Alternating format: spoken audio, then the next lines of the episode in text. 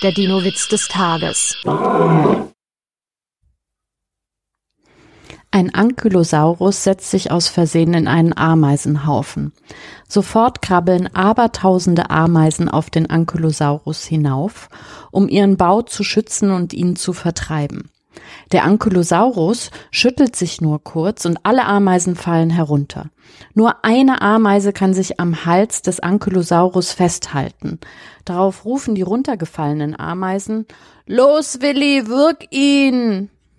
Der Dino-Witz des Tages ist eine Teenager-6-Beichte-Produktion aus dem Jahr 2023.